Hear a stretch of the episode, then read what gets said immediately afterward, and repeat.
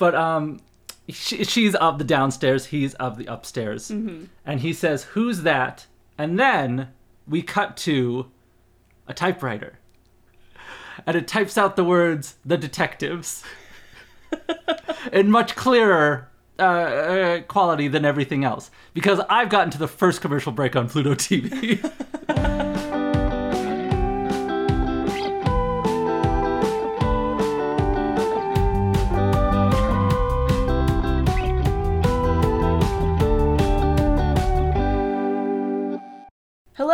welcome to Moviestruck, a podcast about movies and the people who watch them. I'm your host Sophia Ricciardi, and I'm joined today by the Catman himself, Brendan. Brendan, welcome back to the show. the Catman. Catman, you were on the Cats episode. I was the on the Cats episode. the Catman. I thought you were gonna call me the con man. I I, want to get this con out of the way up top because I did make a note about it. To all you con heads out there, I have since watched the television show Succession, in which uh, the character of Connor Roy runs for office and his fans call themselves conheads. And maybe I don't agree with everything that Connor Roy says. Um, so I would like to formally redact that, and uh, maybe throughout this episode we can find a new name for my loyal, loyal following. Gotcha. Mm-hmm. Conhead is out, and we will have to workshop something new. And I do have to ask you the question here that I ask at the top of every episode: Why do we watch Metropolis? Well, there's a strike going on, Uh huh. and I wanted to be a little clever. And uh, instead of finding uh, current or more modern work that's um, outside of the jurisdiction, but that's you know that's not struck work, I thought, oh well, why don't I go back in time? And my original pitch was uh, to watch a bunch of Lumiere brothers uh, shorts, but I couldn't find a good enough collection. And then my second one, I was like, what's old movies? And then I thought Metropolis. It's a funky German sci-fi Mm. pro worker sorta. Sorta. sorta. it's a very middle road, but I guess we'll get into it. Uh, my first note for this movie is, oh boy, German. it's a silent movie, so no one was speaking, but there is some writing in it. Um, I also really love the Cinepast logo music that they had that popped up. We this wa- is going to become crucial. Immediately. Let me well let me get to the other reason why i chose specifically Yes, metropolis why it came up to my mind. I'm a man if this is surprising to you or any of our listeners who listens to a lot of leonard bernstein on spotify and often i'll get the score to this movie on like my suggested or like it'll come up in a mix. Uh-huh. and i was and i and every time the score comes up i was like oh i don't want to listen to that. Let me watch metropolis before i so i can get it in context so i know what's going on. And let me pull it up here. The score was written by a man named gottfried huppertz. And he wrote the original score to the film. It was only performed once fully live with an orchestra at the uh, premiere of the film. Uh, but it was crucial to the production itself. Uh, he would like play the tunes and like themes that he had wrote, written for uh, the film to Fritz Lang while he was like working on a scene, and it would help inform his decisions. There's no easy way to say this. We watched a terrible version of this movie. There's like 10 different versions of this movie. We watched a bad one that did not have this score.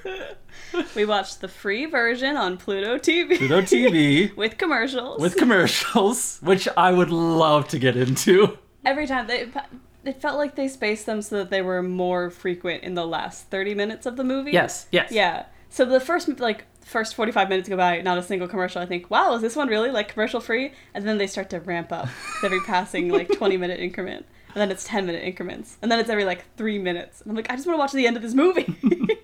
But I do just uh, last note on the score because they also I uh, they do this a lot with like older releases of old work. Like I watched a lot of like uh, collections of Charlie Chaplin movies in the old uh, in I was about to say the old days, but I mean middle school. but uh, uh, Charlie Chaplin famously wrote uh, the scores to his like movies like Piano Roll style, and then back in the fifties went back and scored over uh, his more major works. Uh, but a lot of that was forgotten, so they would just play like the same five songs on loop, and they would not match uh, the action of what was going on even a little bit, and that is what's going on in this movie. also, I think there's some like I wouldn't be able to identify it like famous songs from operas. Some of it sounded very familiar, Mm-hmm. and I'm like, that's from Metropolis, or is this just from? Is this copying something else here Mm-hmm. that I am just not musically adroit enough to recognize?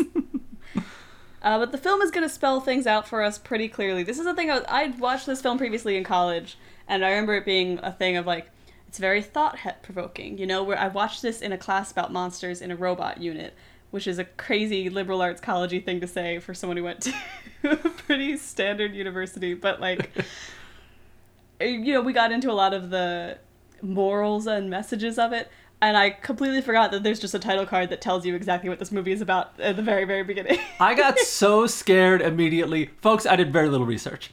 But the the things I have brought on, with Mm-hmm. the exception of Annette, she's making a face, folks, it depends on what you're about to say next. are not smart people movies. In your defense, Cats was selected by our patrons. Thank you, patrons. Uh, ooh, no. I feel bad you didn't choose it because it was a smart people movie. But I was afraid that Metropolis was going to be a smart people movie, and I wasn't ready to think about that. And then uh, immediately they do on the first title card spell out the moral of the story. It's like, oh, thank God. Yeah.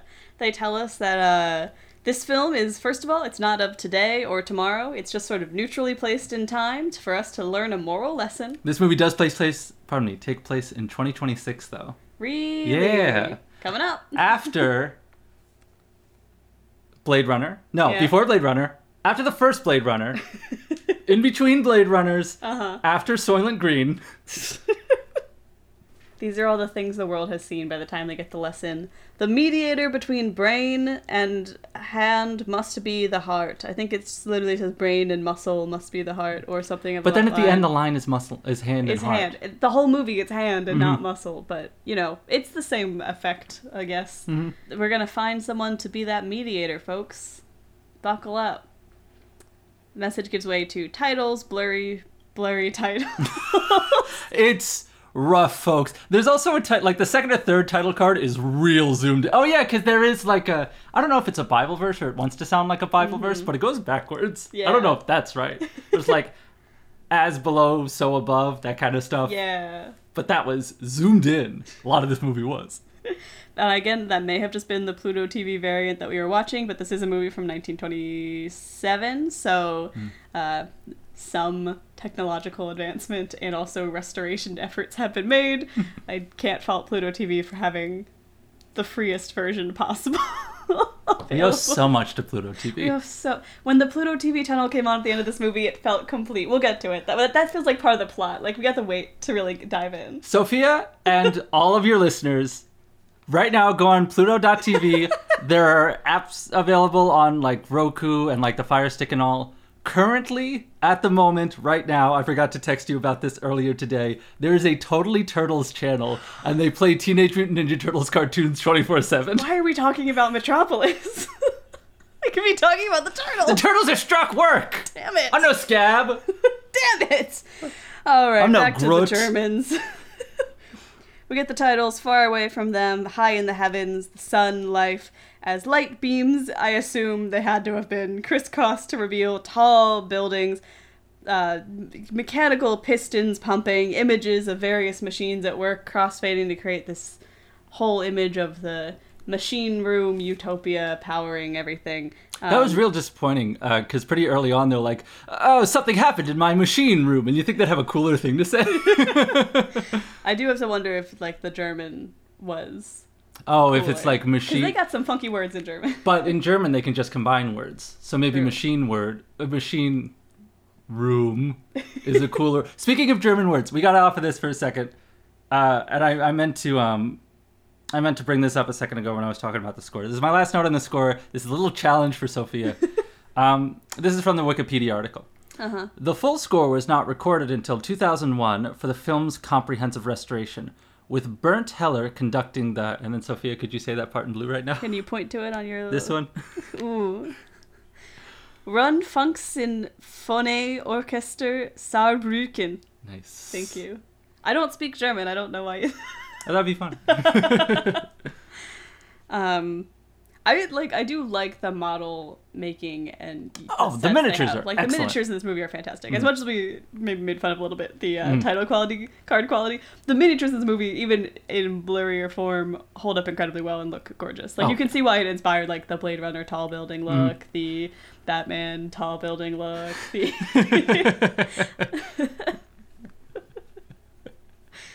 Sci-fi loves the tall building. hmm They like it when you can't see the ground, but you just know it has to be there, right? It has to be there, right? the Germans love brutalism. it's true. It works here.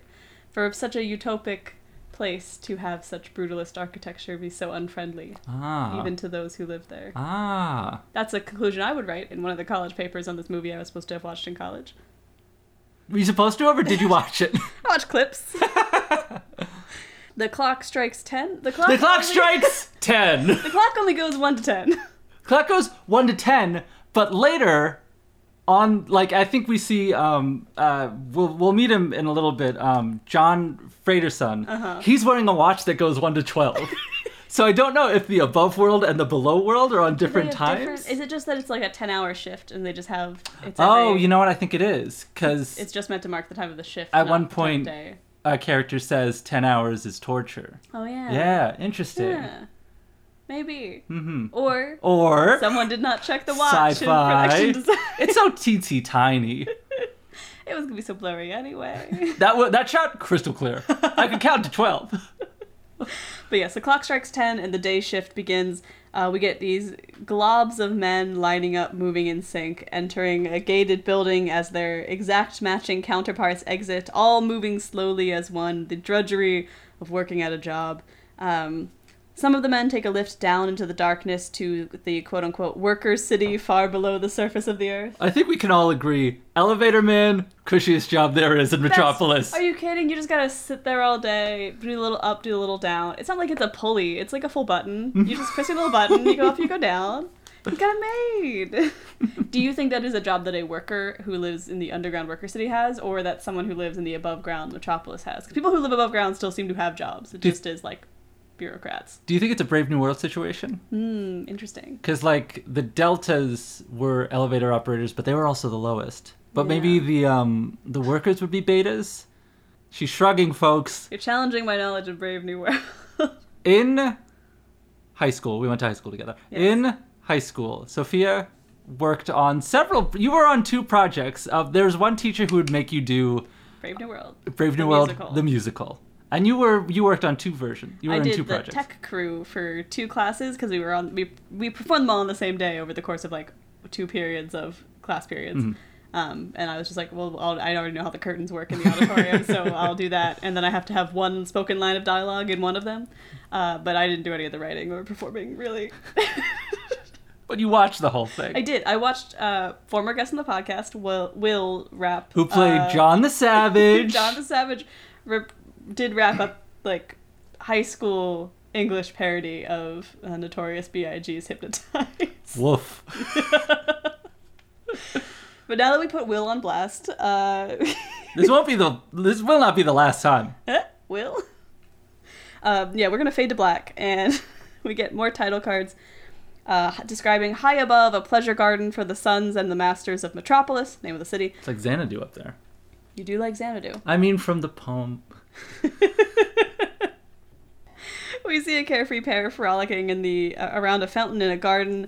Uh, the woman who is unimportant calling to her companion who is named Freder, uh, and the two continue to dance around the fountain, doing their little ha ha ha's and hee hee he's. There's only the one title card where she says Freder, Yeah. and they're talking throughout this scene, and it's that happens a lot in silent movies, and it's so funny to me that like somebody in post or the director, like Fritz Lang over the uh, over the shoulder, of the editor was like, "I'm not gonna write all that out."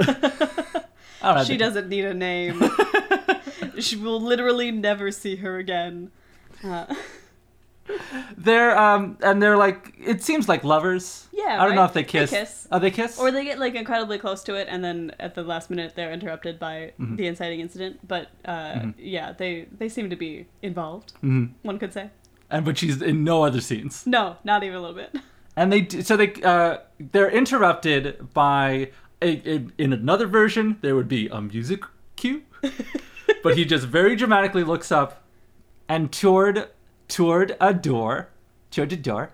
Towards dark. He looks towards a door, and they're in like a sort of yeah, it's like the, it's a pleasure garden. Uh-huh. And uh, uh, there's a peacock sort of walking around, Yes. and the peacock is the only thing in the first door shot, and it looks like he's having an affair on the peacock, and he's like, ah, no. The peacock is a paid actor. Like that. That peacock got its day on set. It has more screen time than many of the extras in this movie.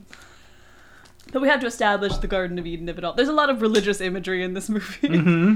The Garden of Eden of it, Eden of it all, the innocence, the Temptation, temptation. Uh, the um, destruction, the casting out, Yes. Uh, and casting in The nudity. is the brief nudity. not yet. Uh, I have so much to say about that scene. uh, entering the garden surrounded by just children as far as the eye can see. the scrappiest Dickensianist children you've ever seen in your life. Everyone's got one of those little hats, hmm little paperboy caps. All of them have little. Dust So did to spots. uh, is it another different woman, who I believe is Maria? That's Maria, yeah. Yeah, it's Maria. I wasn't super sure because you don't see her again for a while. You don't see her again for a while, and she does not look blonde in the next scene. Oh, but this is Maria, who is going to be another named character in this movie. One Mhm. of five. The carefree folks in the garden all stare as she raises her arms and declares, "Look, these are your brothers." To the children, and like shows them the other people. And immediately they're escorted out. Very simple. Well, at first, well, this is this is crucial. Freder looks up and he says they have eye contact. He and Maria. There's a there's a strong Mhm. connection there, and um, it's also clear so that you know, there's an upstairs downstairs sort of divide. You know, Yeah. upstairs downstairs. The BBC show my parents watched. it's a real Downton Abbey sort of deal. But um, she, she's of the downstairs. He's of the upstairs Mm-hmm. and he says, "Who's that?" And then we cut to a typewriter, and it types out the words "the detectives" in much clearer uh, uh, quality than everything else. Because I've gotten to the first commercial break on Pluto TV. How many times did you see the John Kennedy dealership ad? So many times. It's two. They're detectives, I guess. John Kennedy. It's a local ad. Not everyone's gonna get it. We're from the general Philadelphia area, but they're they're investigating their own dealership. At one point, one of the things they they really highlight the spacious customer lounge. They're flashlighting around. for hanging out at the dealership. I've seen this six or seven times in the last three hours Both of us did watch Metropolis on Pluto TV today. separately. Yes. I had work. This is work. Uh, But yes, a man eventually does direct Maria and the children out. I'm not. Oh, is there more on the John F. Kennedy? Do you remember the joke in the John F. Kennedy commercial? it's two detectives, an old one and a young one. Uh-huh. And uh, the old one says to the young one, "Maybe you should get your, maybe you should go here to get your engine checked. When's the last time your tire, you rotated your tires? Do you remember the punchline?" I don't. He said they rotated all the way over here. And then the main guy gives a big look to the camera that is clearly like zoomed in from like digitally zoomed in. It's of a lesser quality. It kind of motions it would would motion you back into the poor quality of this film were it not for a Macy's ad. And I just want to bring this up. The big tagline of the Macy's ad was fashion is what you buy, style is what you own Huh. right? That's nothing. That's nothing. That's, That's less not- than nothing. You get more from Metropolis, where you can tell just from his expression that Freder is deeply affected by the woman and children that he has just seen, and he walks as though in a trance towards the door, asking who was that, and is told that she's just the daughter of a worker. Also, the peacock is back at this point. Freder gives chase through the doors, and the screen goes black as we get another title card. The great machines, far underground, yet high above the worker city. We're entering the machine room, as it is known in English. I'm not along. I'm into it. Freder wanders through the machine factory floor as workers attend to their tasks among the towering machines. I'm going to say machine a lot in this episode. Uh, Freder's marveling at the precision with which the men are doing their work. And it is a very cool set piece of like Oh, it's fantastic. wall machine. Everyone is moving uh, The production design in this film is unmatched. Fanta- unmatched, yeah, absolutely fantastic. Mhm. It's like everyone is moving mechanically is the best way I could describe it, of just like sharp, sudden movements, Mm-hmm. almost in time. Like some of them aren't out of sync with each other, but they're always in time with some sort of uh, rhythm internally, and it's just like it looks very Mhm. Man in the machine, man in the machine. As Man is the machine. Man is. Do you remember a couple? We were children.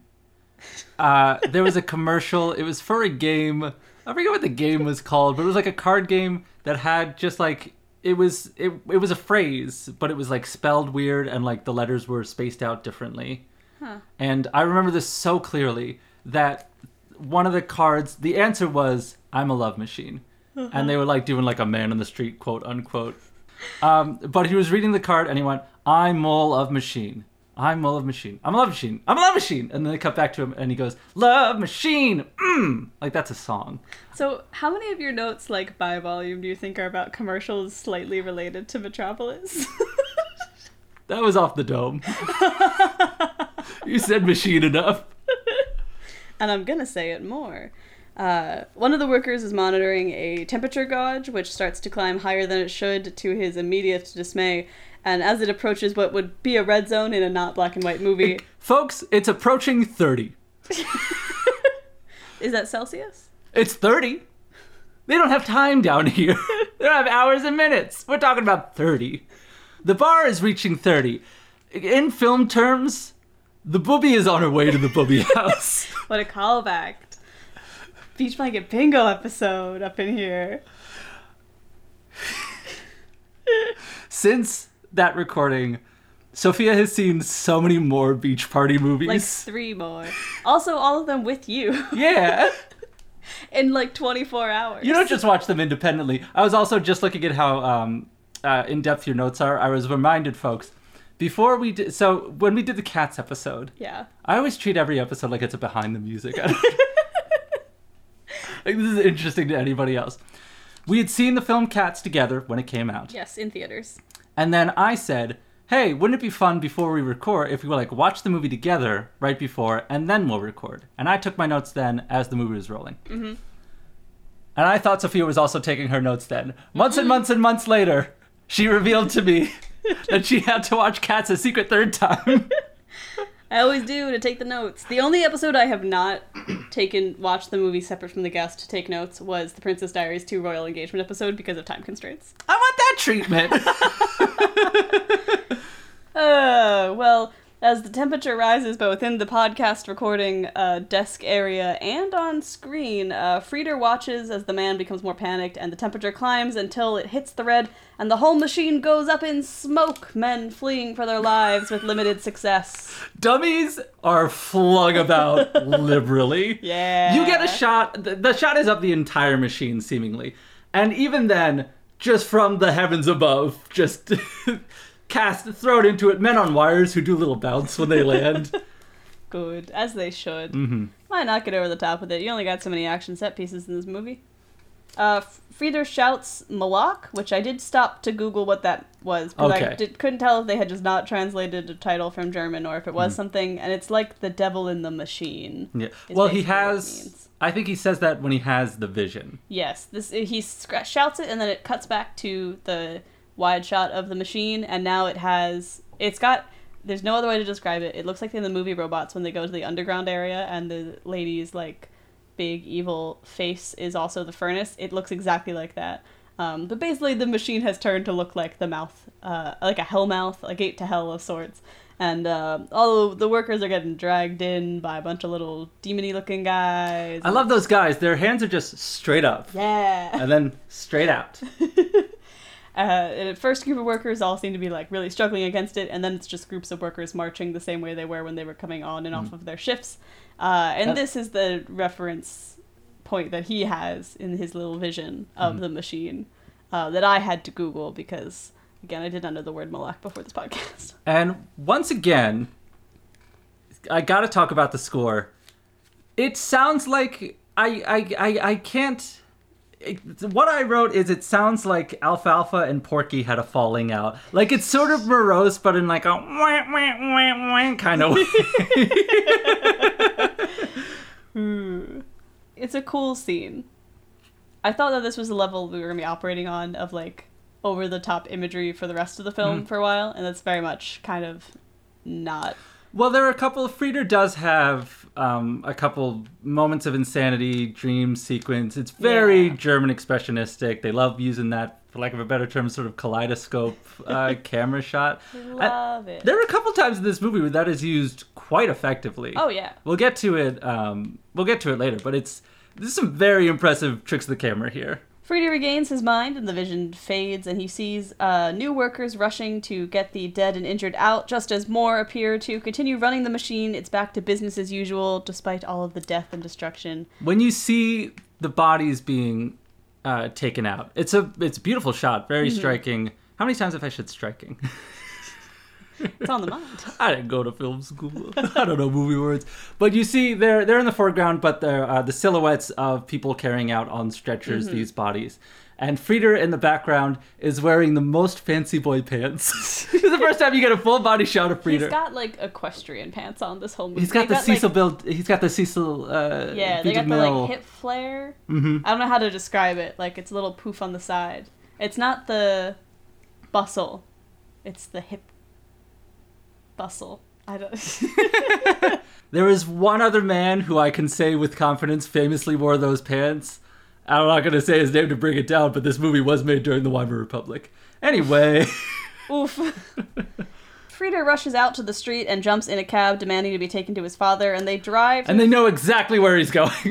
His father's a very important, famous man. I assume people know who he is. Everyone seems to recognize him immediately on sight, uh, Mhm. unless he has a silly little disguise on. But in his normal poofy pants, on site. Uh, but they drive through the futuristic city again. Incredible model work, just like the bridge with the cars going over it. Mhm. Just look like that low angle looking up. It's like ah, and there's uh, model airplanes going throughout the city. yeah. This is I I I recommend there's a version of this film called The Complete Metropolis. I watched an advertisement for it after towards the end of this I paused this and I was like it's better, right? There's there's a better way, right? And um but I believe, uh, yeah, it's either called the uh, Complete Metropolis or the Kino uh, Restoration. People would refer to it as. But this is one of the shots that they highlight, highlight, highlighted, Yeah, hi did I did you got it. in the trailer. and I saw it and I was like, damn it, that looks so cool. Next time, I will not watch the free version on Pluto TV. Um, in a high office, Freder's father is pacing deep in thought, overlooking the city, and we learn that he is John Fredersen, the master of Metropolis. but he is the father. He's to father. It's Freder father. He's not free son. I did call him John in my notes from this point forward. That's fair. There was one. I was like, there could either be two Freders or there could be one John, and I feel like I've made the correct choice in terms of note taking. That's smart because you don't want to get people confused. Because there's, I mean, I'm glad we got this one out of the way. There's no other times where it's confusing which person is in the scene or what what exactly you're looking at for the rest of the movie. yeah. Yeah, I just said. Uh, Glad we're on the same page. You got it. Just then, Freder rushes in, calling to his father, but he's slowed by a uh, hand emotion from his father, who does a very dramatic, like, chill out wave. Just, like, silences him with a, a, a mo- motion. And this is a silent movie already, so it's Already. impressive. Yeah. I think John Fredersen has some of the best, like, physical acting in terms of his scenes. Sometimes he does just do one pose for a while. Mm-hmm. He does a nice Napoleon towards the end of the scene. yeah. Get a little hand in the shirt action. Hand in the shirt. What do you think Napoleon was doing in there? Do you think he had a little itch? Maybe. We got to see the. Whoops, struck work. Never mind. I won't say another word. One of the other suits in the room talks to Freder, who anxiously relays what he's experienced before breaking down in tears. His father, seeing his son's animated descriptions, declares that such accidents are unavoidable and tries to talk his son down, finally acknowledging him in the room. But as his son continues to struggle with the accident and all that he's seen, his father just walks over to his employee, who was previously comforting Freder, to ask why his son was allowed to go into the machine rooms at all. The employee exits, and his father asks Freder why he went down there, and Freder responds, I wanted to see what my brothers looked like, referencing Maria's description of, Look, these are your brothers, to all the kids earlier. Which is weird because he's already seen his brothers. Yeah. There seems to be no nothing stopping you from walking into the machine room. Up or down? You can go anywhere in the city. It's a utopia. It's- It's, a metropolis. John dismisses his employees and continues to listen as his son tries to express what he's feeling and what he saw, keeping a stiff upper lip as Freder reels. Freder tells his father it was their hands that built this city of ours, but where do the hands belong in your scheme? This is the point where they stop referring to them as the muscle and instead as the hands, and this metaphor will continue throughout the rest of the film. Which is to say, immediately. Yes. The second time. Yes. We get more shots of the city and all of its towering brilliance, uh, and his father responds that they belong in their proper place, the depths. We see the workers descending once more on their little elevator, and again, little elevator man getting his little moment. uh, and Freder's demeanor changes as he asks his father, What will you do if they turn against you someday? And his father, now invested in this conversation, uh, just sort of chuckles to himself until a glowing light attracts his attention, and he goes to check on the little switchboard light that goes beep beep. It feels like one of the bells in Downton Abbey. It does. It's, it's very. It's, it's upstairs, downstairs. It's upstairs, downstairs. That's the, the one thing you can say about this movie is it's upstairs, downstairs. Um, you can't say that about every movie. But this one? one, hundred percent. I was gonna start naming movies, but I don't- About that verticality. uh, the curtains in the room close, shunting them into darkness and shutting them off from the city as John's I- employee I- re-enters. I'm sorry, I do have to correct you. I, I, the lighting did not change even a little bit. I did make a note of it. It's like bright white. What they're telling you outside is like.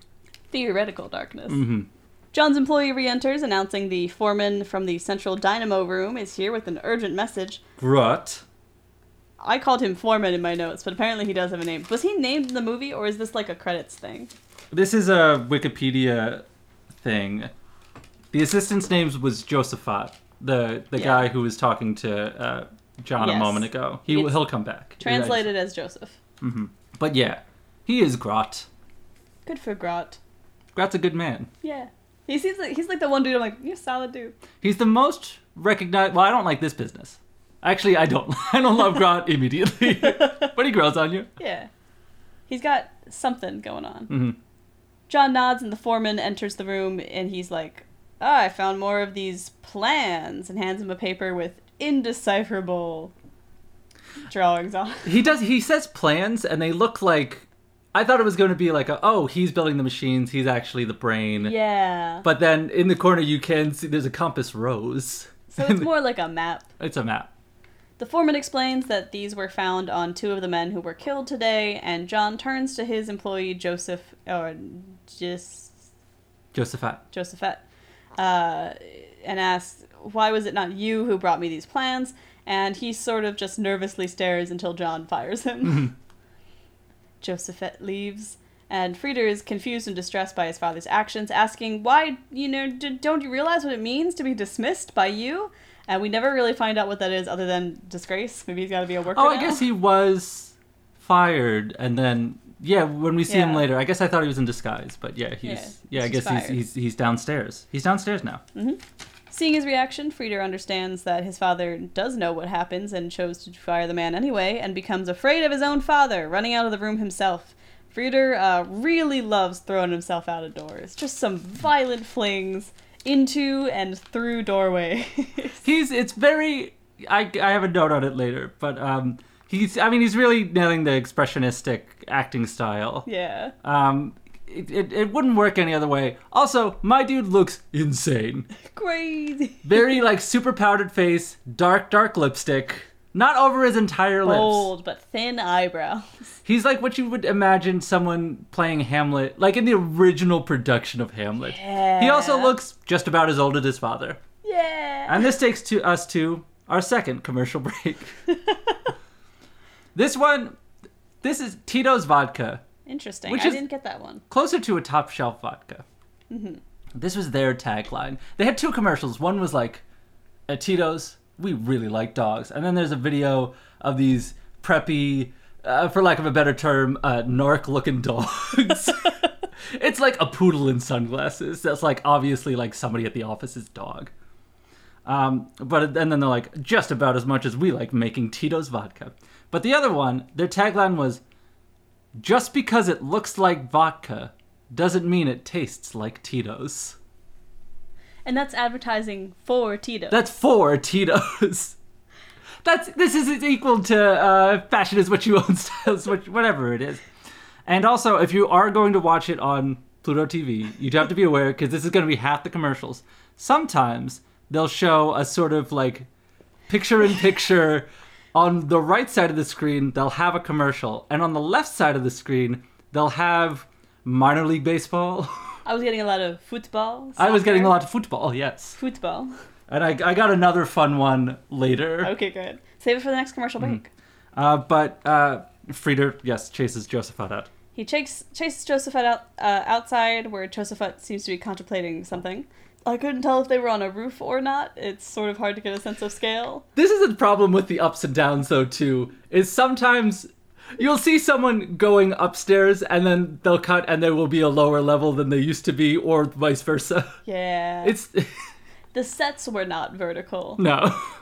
but they're implied to be. Mm. It's a little trick of the design. It does not always work. And I. You said he was contemplating something. Uh, my man had a pistol in his jacket. my man had a little gun in his jacket pocket the whole time, which does disappear in between shots. Um, but Freder catches up to him before he can act on anything, uh, and he's like, "Stop! Uh, We're having a little conversation. Calm yourself down, and also you need my help." So now they're buds, and he has got Josaphat working for him. Um, that's neat. To what end? Maybe we'll find out. We don't see him for like another hour and a half. No, he also similar to the woman from the beginning, Maria. He does sort of just disappear from the movie. And then I had to look it up that it was him later. Yeah, he showed up. I'm like, is that his dad? Is that Joseph? Is that a different third guy? Who is this man? Freder, Raider, come get come your get your man. mans. Come upstairs, come downstairs, come get your mans. Raider, you lost your mans. you lost your buddy. You lost your guy. If you go to the downstairs, you gotta have a buddy with you. It's the rule, the buddy system. This is Freder's big problem. He never has a buddy. When they're walking, at one point they're gonna be downstairs, walking two and two, and somebody has to like push Freder next to somebody. He wasn't obeying the buddy system. Uh, later, it's kind of the real moral of are the uh, the the brain and the hand not buddies? They just need someone to. Would you not say when we'll get to it? The last shot of this movie does not fully encompass the idea of the buddy system. all right. So I know the movie told us the moral message at the beginning, but audience, I want you to put a little pin in the idea of the buddy system because that might be actually the sleeper hit message of this film. This is the new theory that we're proposing is the actual meaning of the movie Metropolis. I do other guests on your podcast, um, and I think I've asked this on your podcast before, like preamble themselves so hard or reference past things as much. Occasionally. My dad has a running bit where he's trying to be the person who guesses the most frequently. Lou. Yes, Lou. uh, but no, he he's in competition to be the most frequent guest, and he is not winning. Uh, later, Freder enters a steam-filled door into another machine room, and here he sees uh, man and machine once more mingling. One man in particular moving the hands of a clock-like device that is not a clock. It's not a clock. It just looks like it. This is a cool little piece of machinery because Yeah. it had a logic to it that it's very visually obvious what's going on. He's moving the little hands of There are the- three hands, Yeah. Very clearly hour hand, minute hand, to the point where I don't have any other words besides hands. Yeah. And around it there are like um, uh, sort of like at a Dave and Buster's. Uh, where and keep a pin in that audience. It's like at a Dave and Buster's. How they have that like big thing with the crank, and it goes around. It'll be like a thousand tickets, and it's the tiniest Yeah. But like uh, a light bulb would light up, and he had to keep constantly moving the hands uh, Around. around. And it's these are life size. They're, it's as big as he's like straddling the this clock face. Yeah. Uh, but Freder approaches him, and as he gets closer, the man collapses. Do you think we can edit this out? Do you think the audience got a good visual picture of the clock? I think he did a good job. I think they kind of comprehend the Mhm. idea of the. Um, And they know it's not a clock. Think they know it's not a clock, but just Mhm. in case, you know, I can re-enter it, and we can be like, by the way, Mhm. this is not a clock. I'm gonna. I'll have a couple. Let me do a couple throwaway lines that you can just Uh-huh, kind of put uh-huh. anywhere in there or throughout the podcast. Yeah, do a couple takes. Okay. And it wasn't a clock. It wasn't a clock. It was a crock lobster. I said crock. Can I do a second take on that? Sure. I can you laugh in the exact same way so it seems genuine. Of course. Let me. and scene. But it wasn't a clock. It was a clock lobster. Is that good enough? Uh, to recapture the. how serious you went, like how a hundred to zero you went, and how genuine it really did seem. Uh, gives me pause about any time you've ever laughed at anything I've ever said. I was given an assignment. I intended to. Get And you did it again. You were like, oh, I got to make the laugh face, but I got, I got, my, I got my next sentence in the back pocket. Uh, but he goes to collect the man who is collapsing and help him out. Freder is a little bit of an angel of death. A little bit. Every time he shows up, people keep dying. Uh, but this time he's like, no, no, no, rest. And the man keeps trying to return to his work, declaring that someone must stay with the machine. Because I think they do show another one. They are approaching 30 when he stays still. They're getting close. Someone's got to work this machine, or the temperature meter will go up to as high as 30. At one point, I think for a second they stopped doing the machine and you cut to the upstairs. Yeah. And there are these like big pipes, uh, chimneys, and like they start gushing uh, smoke. Yeah. And then Freder uh, picks up the machine. He says, I will work the machine. I forget the exact quote. I interpreted the smoke pipe things as like a work whistle situation. Like that was going, and that was Ah. like the shift change cue. Oh, interesting. Yeah. Yeah. Because they always showed it before they would do the walking shot. Mm-hmm.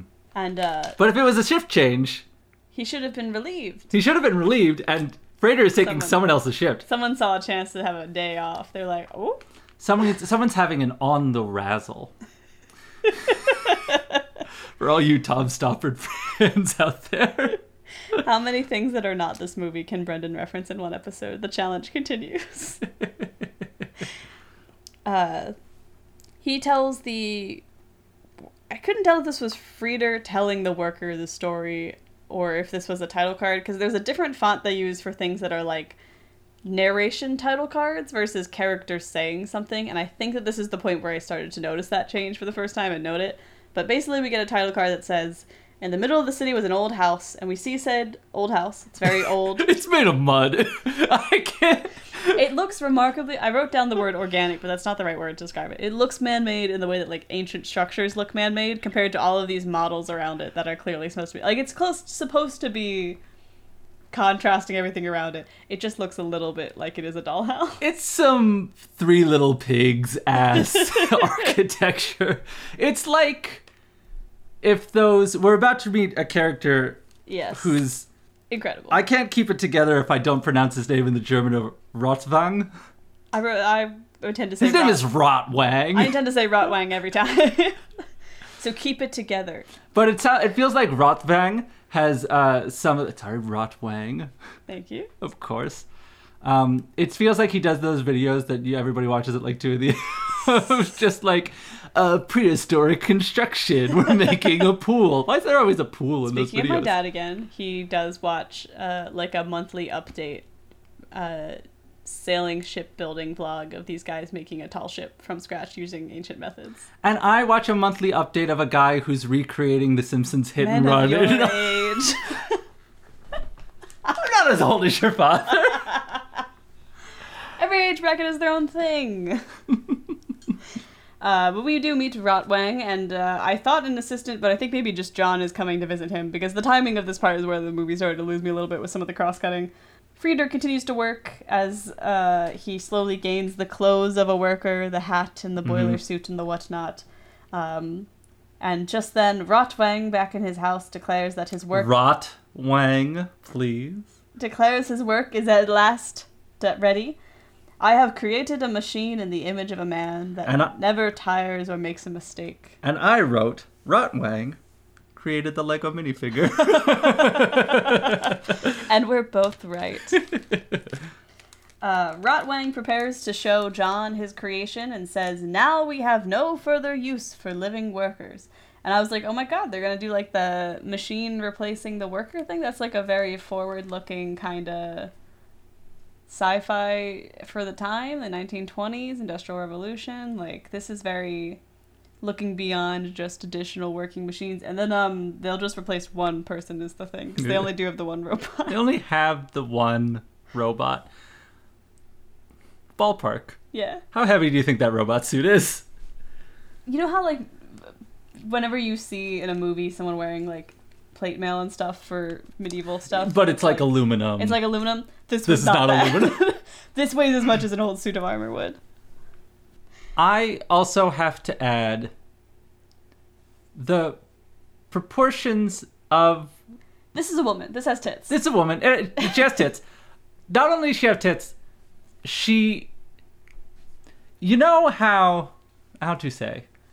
You know how um, you can tell lot about a director by what he puts in a movie? Uh huh. Fritz Lang was a leg man. Very prominent hips on this robot. Huge. It's cool. They go like past her design. belly button, like the, the, the what would be bones jutting out. I think the only thing that saves this for me is that you don't see the equivalent of like a male robot. Like it is just like this is just robot to this movie. Because otherwise you would run into the like animated movies about like backyard animals where the skunk is just a skunk and then the lady skunk has like skunk boobs. We don't want that. tits. we gotta say Rotwang every time, we're gonna say tits every time. This this m- robot is cooler than that, but it is still clearly the shape of a woman. um, but Rotwang is a full mad scientist, and he's got like a full lab, very Frankenstein. And he's got a robot arm. And he's got a robot hand He's got himself. a robot hand. Love a movie where a guy has one hand that is not a normal hand. Um, he pulls back the curtain to reveal the metal creation sitting on the chair. this, uh, this is I wrote my, my this metal man has boobs, right? I'm not crazy. Very presumptuous of you. well, that's on me. I gotta challenge my assumptions. Uh, as they watch, the robot moves, slowly coming to life and rising from its seat. And again, incredibly heavy suit in all likelihood, but very cool robot moving from Mm. the actor in that suit. Uh, very slow, methodical, like a little organic looking, a little fluid, but still clearly the way that a machine might think through raise arm, move leg, go forward. It's a very sequential kind of movement. The robot extends a hand to John, who backs away, a little afraid, when Rotwang interjects, Isn't it worth the loss of a hand to have created the workers of the future, the machine men? And again, we don't learn anything about how Rotwang actually lost the hand other than to create the robot of the future. He could have sat on it weird. Yeah, it could be like a tennis injury. Uh, Rotwang declares, Give me another 24 hours and I'll bring you a machine which no one will be able to tell from a human being. It took him how long and his right hand to make 3PO? It's very 3PO looking. Yeah. And then he can make it look like a human He's got being. his little process that we'll see later. He's got a little system worked out. John considers before deciding to change the topic entirely, and he uh, turns to Rotwang, who he goes to when all of his experts fail, and shows him the plans that he had been found in the wor- pockets of the workers, and asks, uh, you know, for months now we've been finding these plans in the workers' clothing. What do they mean? What what's the interpretation here? Uh, and they get to ponder in those plans as we go back to Freder for a bit. Freder continues to wipe his sweat and work hard at the machine. He is like, this is, woof, wow, labor. Um, and in the process finds a scrap of paper on the ground by his feet. It's one of the plans. I think it fell out of his pocket, didn't Maybe this sequence again. it? he was doing a lot of throwing himself all over the clock face machine. Very clock face shaped. I do gotta say, he's neglecting the third arm. I wonder if that one moves. Because is that ever in a different place in any shot? Maybe. Like, I wonder if that's just like structural, design wise. it's a load Not- bearing not in the- second hand. Not in the world of the movie, but in the world of the set. I Hmm. wonder if maybe that one is just like. s- It's stuck. painted on, yeah. Another worker watches as he starts reading the scrap while still moving the machine, and his uh, miscellaneous buddy stops by to tell uh, him that at 2, at the end of the shift, she has called another meeting. Freder at the machine continues working. Rotwang, meanwhile, deciphers the plans as John watches the clock, and as the clock ticks away, Freder at the machine keeps ticking away at work as well, seeing the temperature rising slowly, and you think, is it going to blow up again? But then it, does, it does not. It doesn't blow up this time. Somebody takes. It's about to. He he kind of he passes out just at the end of his shift, Yeah. And then the next shift takes over. and they do an overlay of. That's kind of their big coup de grace moment. they do an overlay of the clock. with the. Uh, for a second, I did think, oh, is he in charge of clock? Like, is he on the other side of clock? Yeah, right. Is he just timekeeping for the whole of Metropolis right now? Why can every single machine, every Uh-huh. single little bit of the machine, if it, well, we're all essential. Maybe that's what it's saying. But and then everything will, like, full meltdown if you're not doing everything 100% the whole time. Yeah. It seems like it's a poorly designed system of machines. Well, the system seems poorly designed also. That too. Uh, Freder laments that he did not know that 10 hours can be such torture. Then the steam whistle goes off, the shift is over. Woot woot. Woot woot. There's no sound, but like woot woot would be the sound, right? Mhm. It's very like Flintstones work whistly in my mind, even though, you know, Mhm. future versus past. Freder stumbles off the machine as his replacement takes over and walks away with the other workers, joining the, the crowd heading down to the underground. Uh, just then, Rotwang deciphers the plans. These are the plans of the ancient catacombs, far below the lowest levels of the workers' city. Inside catacombs, the workers are a walkin'. Uh, this result, it, this this revelation causes John great disquiet and wondering what is down there that interests the workers. And Rotwang directs him to follow him, and they head downstairs through, I assume, several trapdoors. They, right, like Rotwang is on like ground level. He's Yeah. he's he's on like the floor of Metropolis up, upstairs. A lot of people, it's like these, these things go hundred stories up, and there's highways cutting Yeah. through all the buildings. He's on ground level. You have to take an elevator all the way down to. Yeah, the workers' city. Because there's the worker city, which is very high, which has Uh-huh. skyscrapers itself, and then Yes. below that, I believe, is, Is the workroom. Where's the workroom then? I think Is it That's, I think it's high rises. upstairs? Upstairs. Machines, workroomy area, worker city, worker city, catacombs. catacombs. It's he just he just has a series of basements. Crazy basements. And what's in the catacombs for uh and what's in the catacombs, folks? It's church. you gotta go to church. Uh, boy, it's church, and church is long in the movie. Church is so long in the movie. Uh, Freder, John, Rotwang, all with their respective compatriots, are descending into the catacombs from their various uh, points of entry. The workers file into a meeting room, dazed, where Freder, also dazed, spots her, the woman from the beginning, Maria. She now sits on a stage just surrounded by crosses, like the iron throne of crosses. Hey, copyright. Leonard Bernstein. Uh, Freder instinctively takes off his hat in respect and falls to his knees at the wonder, holy splendor of this woman. Um, There's like 10 crosses on the altar. but none of them are at the same angle as each other, so they do sort of have this like cage effect almost. It's kind of neat.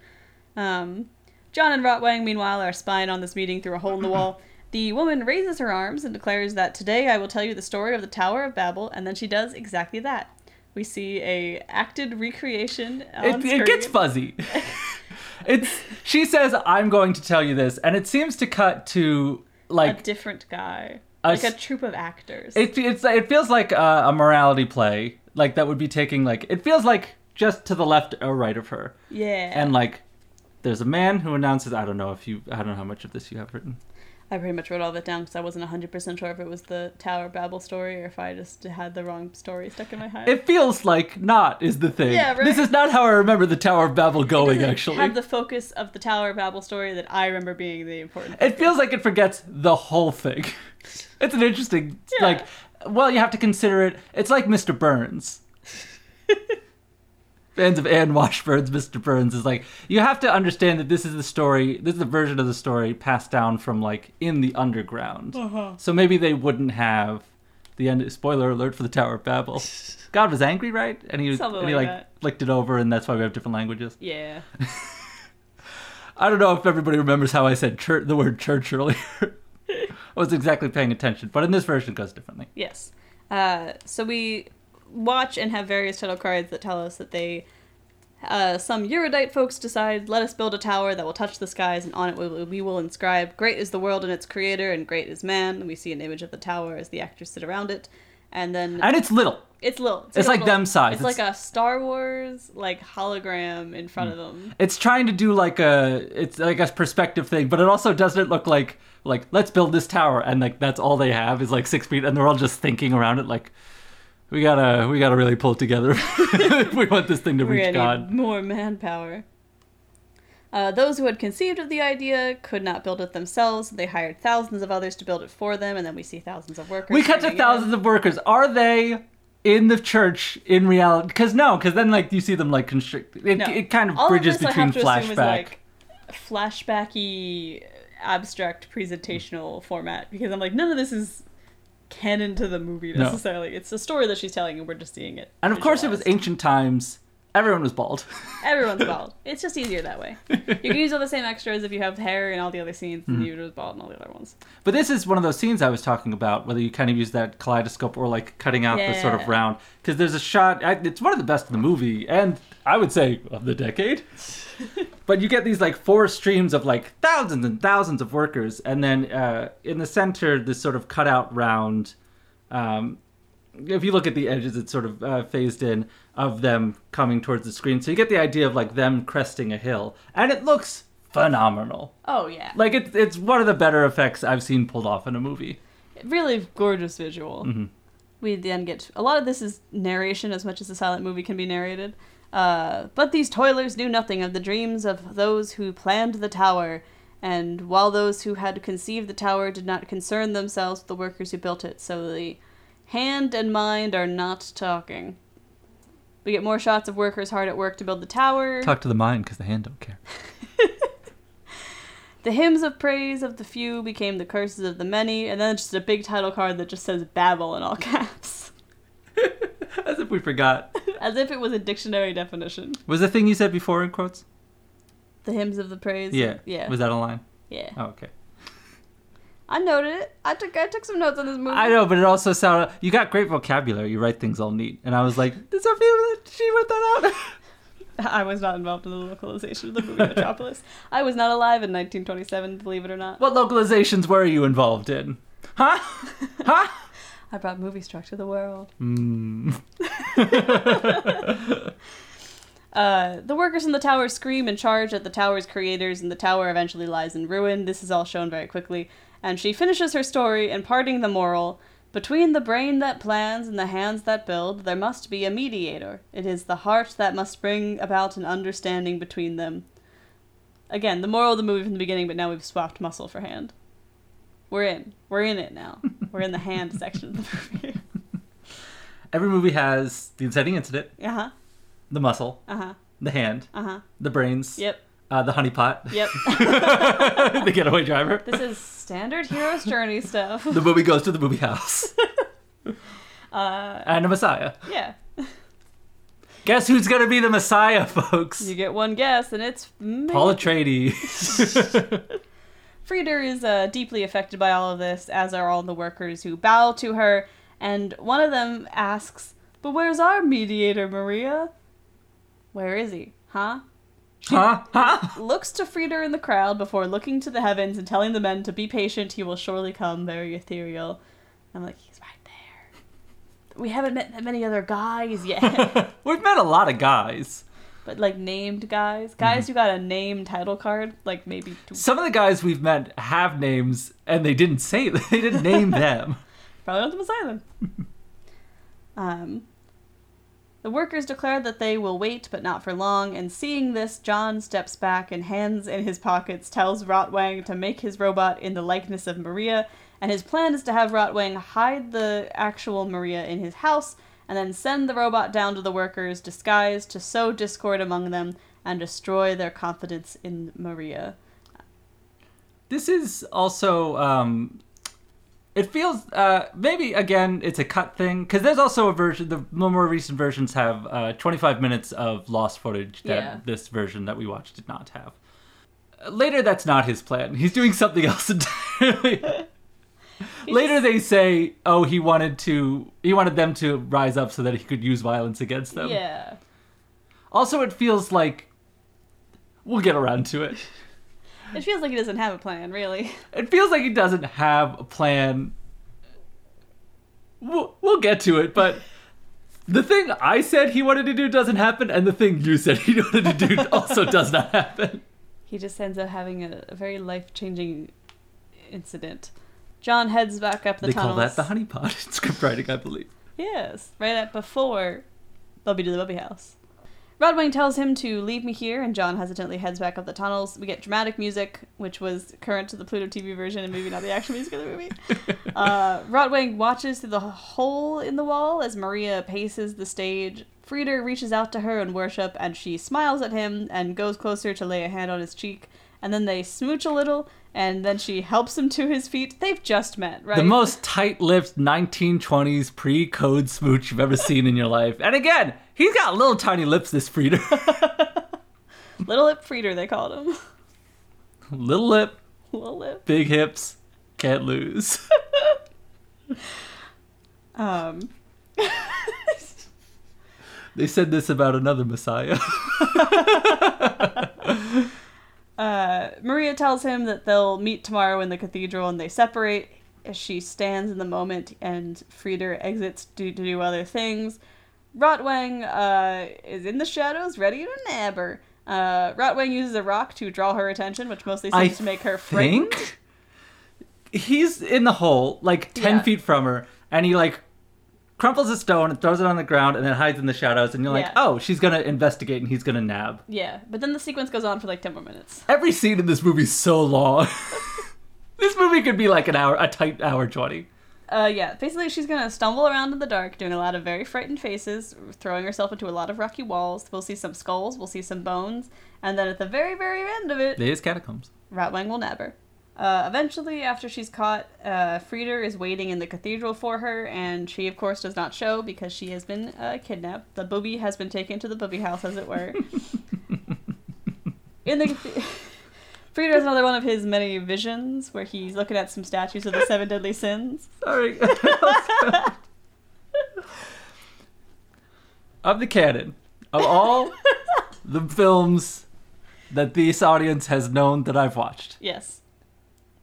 At the end of Cats, they do kidnap. uh, I want to say Damocles, but that's not her name.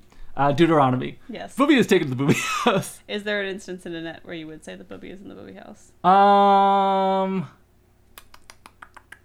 I mean, arguably, uh, when he's in jail I was about to say he gets nabbed. Adam Driver is the booby in the booby house. And Annette does go to visit, and she st- and the puppet Annette stays there. And then at the end, in the post-credit sequence, they all do kind of. There's a slow pro- uh, there's a slow procession of boobies. Maybe we're onto something. Maybe we make our own story wheel. Maybe Annette is a smart person, smart person movie. Uh, yeah, Freder's having another one of his many visions in the cathedral while looking at these statues of the seven deadly sins. One of which seems to just be the Grim Reaper, which like That's like the deadly part, right? that's not one of the sins though. It's not a sin to be dead. You have sins when you're dead, I guess, but like it's not. The death is not a seven deadly sin, so I was I didn't count the statues because at this point I was like I just watched a woman get chased around for 15 minutes Mhm. and I would like to see literally anything else. Um, but That this movie leaves you wanting more. you want more from the movie. That is a way to put it. Walking away, Freder realizes he's been stood up after seeing the uh, Seven Deadly Sins statues and kind of threw a little ugh moment to himself. Uh, meanwhile, Maria is a prisoner in Rotwang's house. She continues the chase sequence from before by trying to keep distance between her and Rotwang, who just wants her to come over so he can, quote, make the robot Robot look, like, you. Yeah, I wrote that down as well. like, that's the most threatening thing you could say to me if you have kidnapped me and taken me to your If it was 1927 and you don't know what a robot is, Like, okay, definitely not. Uh, Rotwang not too good at the small talk. No, very bad social skills. He's not a great captor. He's very direct. I give him that. He's always he's pretty straight up about what he's doing. It's just He's no the collector. no. After some back and forth, Maria cries for help, and these cries meet the ears of the conveniently passing by on the street Freder. I do have to say, for like three frames in the middle of uh, Maria struggling with Rotwang, a little red squiggle pops up in the middle of, and it's red. Like I don't mean oh, it's like maybe there's like a marker on the frame or like yeah, like it's stained or like the the film didn't hold up. It's red somehow. and I will be pointing out the other times this happens, and it's not always red, and it's not always in the same place. Huh. Yeah. Uh, but Maria's cries meet the ears of the passing Freder, who shouts back to her, unable to find the source initially. He begins trying to break into Rotwang's house to save her, eventually breaking on the door. And again, as I mentioned before, Freder is great at throwing himself into doors, and he gets ample opportunity to do so. He is knocking on the door like uh I I think it might be struck work. I think it might not be. Like Oscar Isaac in the first Noel. like full like uh, elbows against the door, like uh, Quasimodo, like yelling for sanctuary. Is it so funny in The Hunchback of Notre Dame? Like I can just imagine the egg on uh, Frollo's face when he. I'm talking about the stage adaptation. Uh-huh. It's not struck work. But that of all the things that he could have taught this uh, th- this man Quasimodo trapped, uh, he, he he controlled his entire world. That when he is uh, you know harboring Esmeralda. Uh, while the streets of Paris burn, that he did uh, uh, inadvertently teach him the word base. that he kind of did the no tag backs of church doctrine. But uh, uh, uh, Freder, he's he's slamming on it. He knocks it down, and after that, he's so sullen. He's like a little boy who just realized he like knocked over the Christmas tree or something. And he will continue to run through the house and slam into many other doors. And these doors are closing and opening by themselves. Um, eventually, there's only one door he can go through. It's the door to the basement, and he enters tentatively. He becomes the- very distrustful of doors. Yes, and then of course the door does slam behind him. He puts a Uh, log in it that's there. It's a stick. I noted this. He puts a stick in between the door. It's not a thick log. This is like It's like walking stick. tinder at best. Now trapped inside of the basement, he uh, is just sort of like throwing himself against the door to no avail. And he spots a scrap from Maria's outfit and he shouts to her, Maria! Maria, meanwhile, is hooked up to some electrodes connected to the robot. She looks so at peace. She looks already dead. She, I not not I not even like she looks like cucumbers over the eyes. Like her mouth is just like a little open. She's like, ugh, this day I just needed to lie down. This is my easiest day on set. Otherwise, I have to run around with that, like, throw myself around buildings. Today, I get to just lay here. Everyone else has to do all the dramatic acting. she has some tough days coming up on set, Maria. Rotwang fires up his machine, and sparks fly, and bottles bubble. And this is like classic What mad are those bubbles? scientist What are those bottles doing? It's a cool effect. It's a it's a mad science lab. He's doing mad science. They're getting funky with it. He's doing science in a mad fashion, or he's doing mad science. He's a little grumpy the whole time. Or I mean, like, oh, he's doing mad science, man. Test tubes and shit, electrodes. He's doing like Mad Magazine's idea of science. He's doing it's a mad, mad, mad, mad science. Uh, but he makes the robot look like Maria. This is what the scene does. But it's it's a very long. I like the like science effects. I think it's very cool. Oh yeah, Yeah. there's like uh, there's like lightning going off. There are these sort of like very halos Yeah. that surround the robot, and it's during this. I would say that's probably we're creeping up on the. I don't use this word lightly because I I don't like to, uh, but the most iconic shot of the film Oh, in just yeah. a moment. Um, and while these hula hoops were going over the robot, cut to commercial. It's one of those. This is the way Pluto TV will have it: is they'll start a commercial, Uh-huh. and then they'll make that picture in picture, Yes. two sides, and they'll go. This is what I saw. I'm I'm re- re- we're going up for it. Yeah. Uh, she's about to. The robot's about to look like Maria. I know this is Uh-huh. coming. I've seen this in every. These are good shots in film history uh, Yes. montage of all time. And they cut to an interview. This is a very different kind of interview than I've seen. It's a man going, "You're a billionaire." yes. No, it's like he goes, "You you know what I love about you, Steve? You let everybody eat off your plate. You're not a millionaire. We're talking about like billionaire." And it cuts, and then it cuts to a picture in picture, and I think a sports game is on Uh, a sports match is on As is right. the right side of the of the image. And on the left half, we go to a two shot, and I realize he's saying all this praise to the most serious looking Steve Harvey I've ever seen. it's like, hmm, yes, like this is his uh, Frost Nixon. And then before we can cut back to Steve Harvey, cut to David Buster's commercial. So the clock imagery was very prescient. mm-hmm. Uh, my notes for this section say science, science, science, tragic, tragic, tragic, and then that robot is now Maria. I think that sums it up pretty well. You took good notes. uh, there's so many. There's been like minutes on end where I I almost feel guilty because like I I chose the movie and you kind of gotta carry uh, the podcast a little bit. Like gotta go through the notes. I took these very in depth and like the the whole conversation earlier about like you know uh, John finding out Freder was in um, the. you broke my heart, Freder. finding out that Freder was in the machine room, and then he has the whole conversation with him. Uh, this all was boring to me, and I couldn't make anything fun of it, so I didn't take any notes. I didn't want to talk about it because it was boring. It starts to pick up from this point. This is where you start to get into I think it's a good movie. the metropolis of it all. hmm Um, the robot opens his eyes. It's Maria, and the original Maria. At this point, I thought she was dead. She's not dead. She's just sleeping. She does Mhm. like a little rollover head thing, as might one might do when they die in one of these movies. But no, no, no. She's alive. Don't worry. Freder in the basement, meanwhile, is sad until the door just swings open of its own accord, and he cautiously heads through and up to the lab where he searches for Maria. Uh, he finds Rotwang, who tells him that she's with his father, and Maria Bot is indeed with John, who Maria Bot's a good way to do it. Uh, he declares the copy perfect and then sends Maria Bot to go down to the workers and undo the real Maria's teachings to stir them up with criminal acts. and then there's a close-up shot of Maria Bot. Robo Maria. of Robo. You said Maria Bot. she does a wink. It's so like it's a doll, like fully like the one eye doesn't move, and this shuts so slowly but so fully. I wrote down she got hired for the wink. Yeah. The Maria Bot, like, face. Robo Maria, please. She's also she's got real her her mascara has run. It has.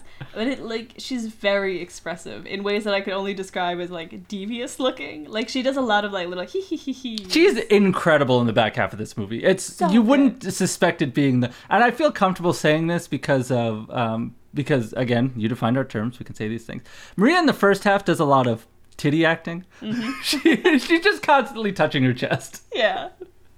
And this one, she's, like, hunched over half the time now. It's, She's like, like- really getting into it. It's interesting. She like it's like her bones are spasming. It's cool. The robot is not able to control Mhm. its human form, as it were. hmm It kind of reminds you of uh, Vincent D'Onofrio in a film. Yeah, in a film. in a film.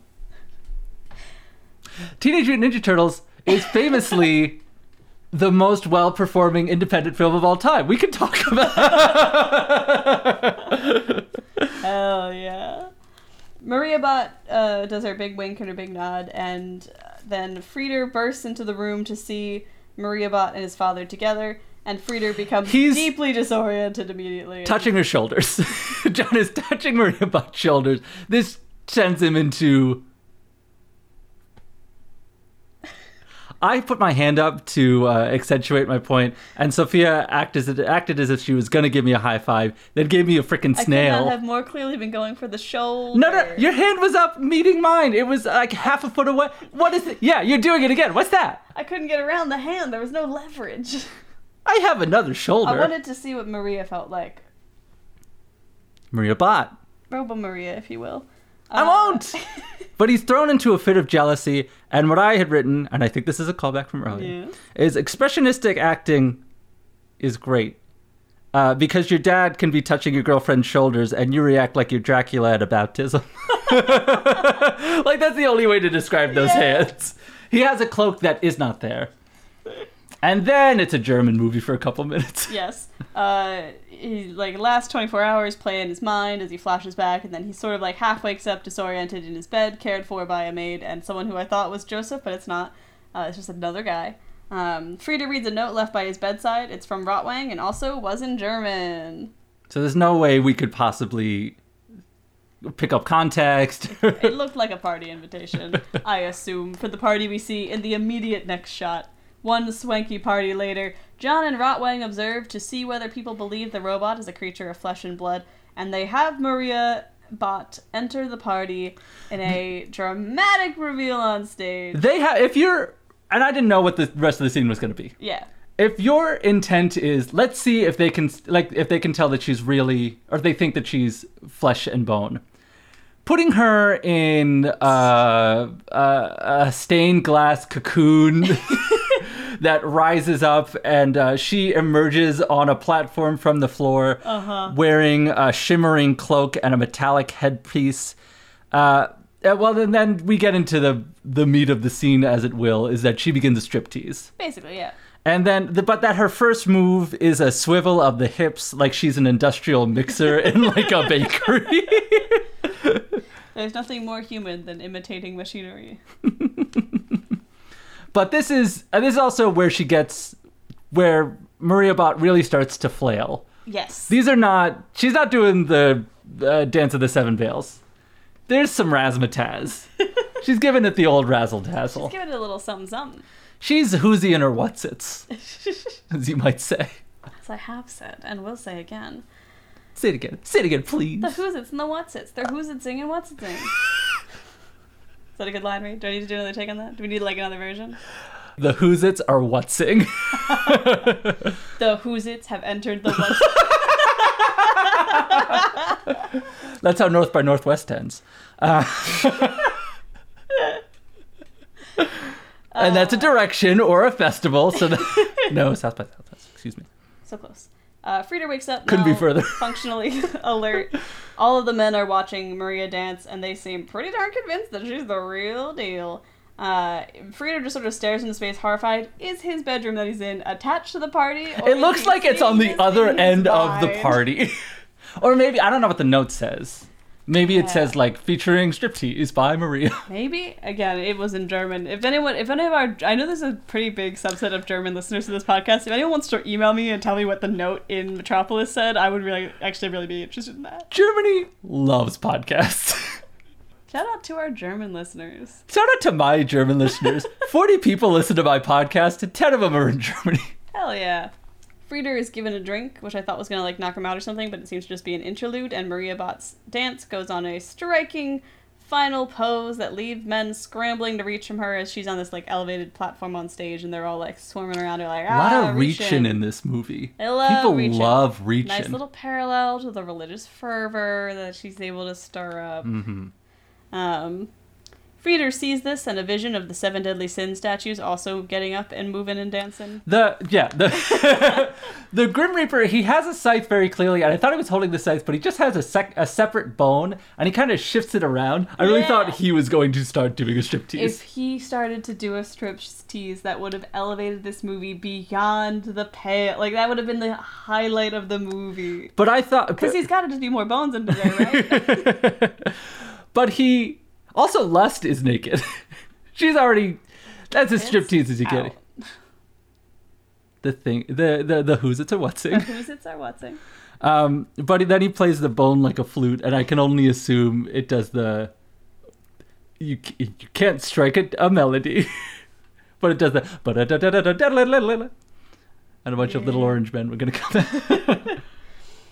uh, just then, the work bell rings, and his vision shifts to one of uh, the Grim Reaper approaching him.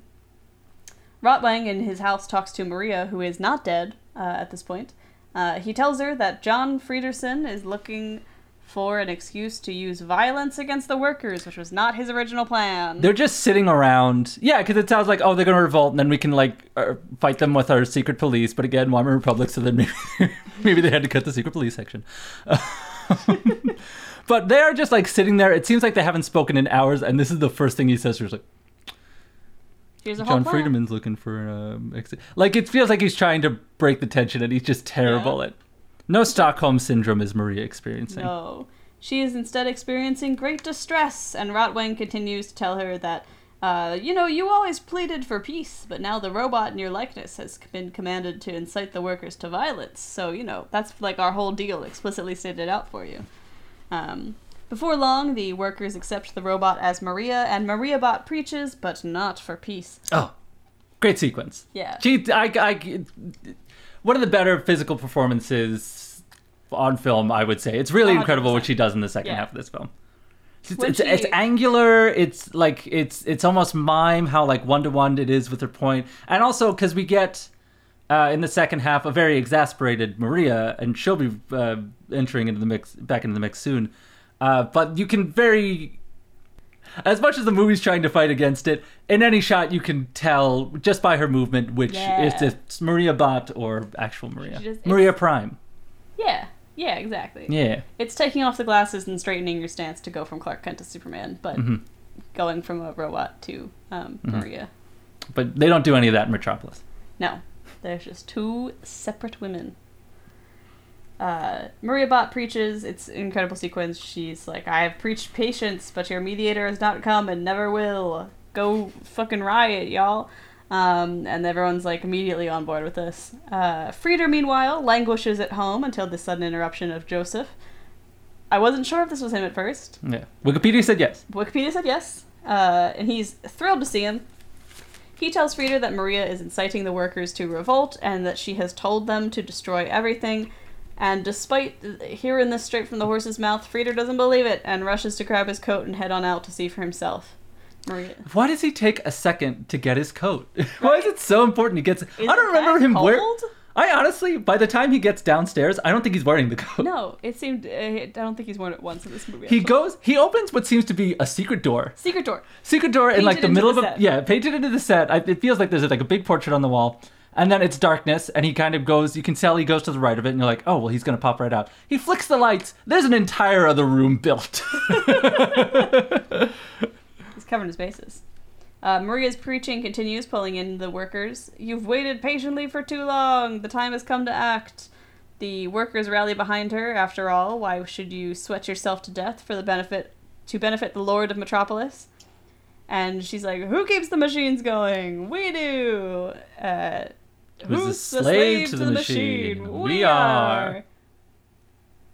Um, Freder, meanwhile, is making his way underground, helped by Joseph, and sees the rally beginning just as, uh, let the machines stop, she declares, and destroy the machines, she continues. And the riot reaches its fever pitch. When I would love to see if anybody has a free weekend. uh, I would love to see this uh, uh, this scene edited with your line Let the as both stop. the, crowd just multiplied fifty times. We do, we do, we do, we do. Uh, Freder reaches the riot as it hits its peak and yells, You are not Maria! And her face is clearly an expression of one who is, I could only describe it as being mid scheme. uh, he pleads with the workers to remember that Maria preaches peace, not violence, but before his point really lands, one of the workers realizes that he's John's son and they all turn on him and try to kill him instead. And they do. Joseph and uh, uh, uh, what is the main character's name? Freder! Freder do an incredible job keeping off 1,000 men. and they're really just like, they're punching at the bottom of the screen like two fists. Like, No one really, like, murders each other in this movie except for one very notable exception. oh, yeah. Oh, yeah. oh, yeah. You guys have no idea what's on the way. The workers declare that no one will remain behind. They're going to destroy the machines, and the mob carries Maria Bot out, out to the continued rioting. There is a. They don't murder, but there is a big exception. and they even have fun with it. We'll get to it in a minute. They have fun with it with the titles. Yeah.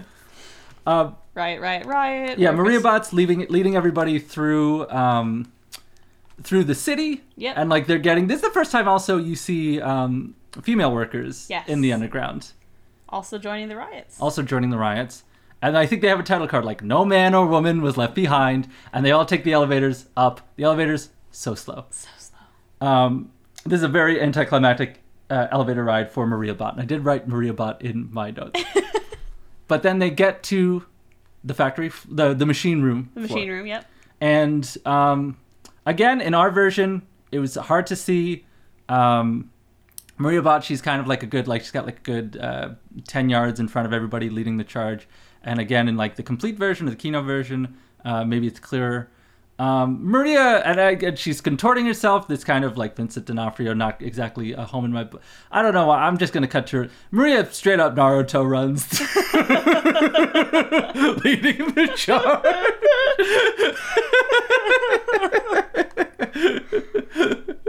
Inspiration can be drawn from many sources, and I'll let you, audience, do the math and decide.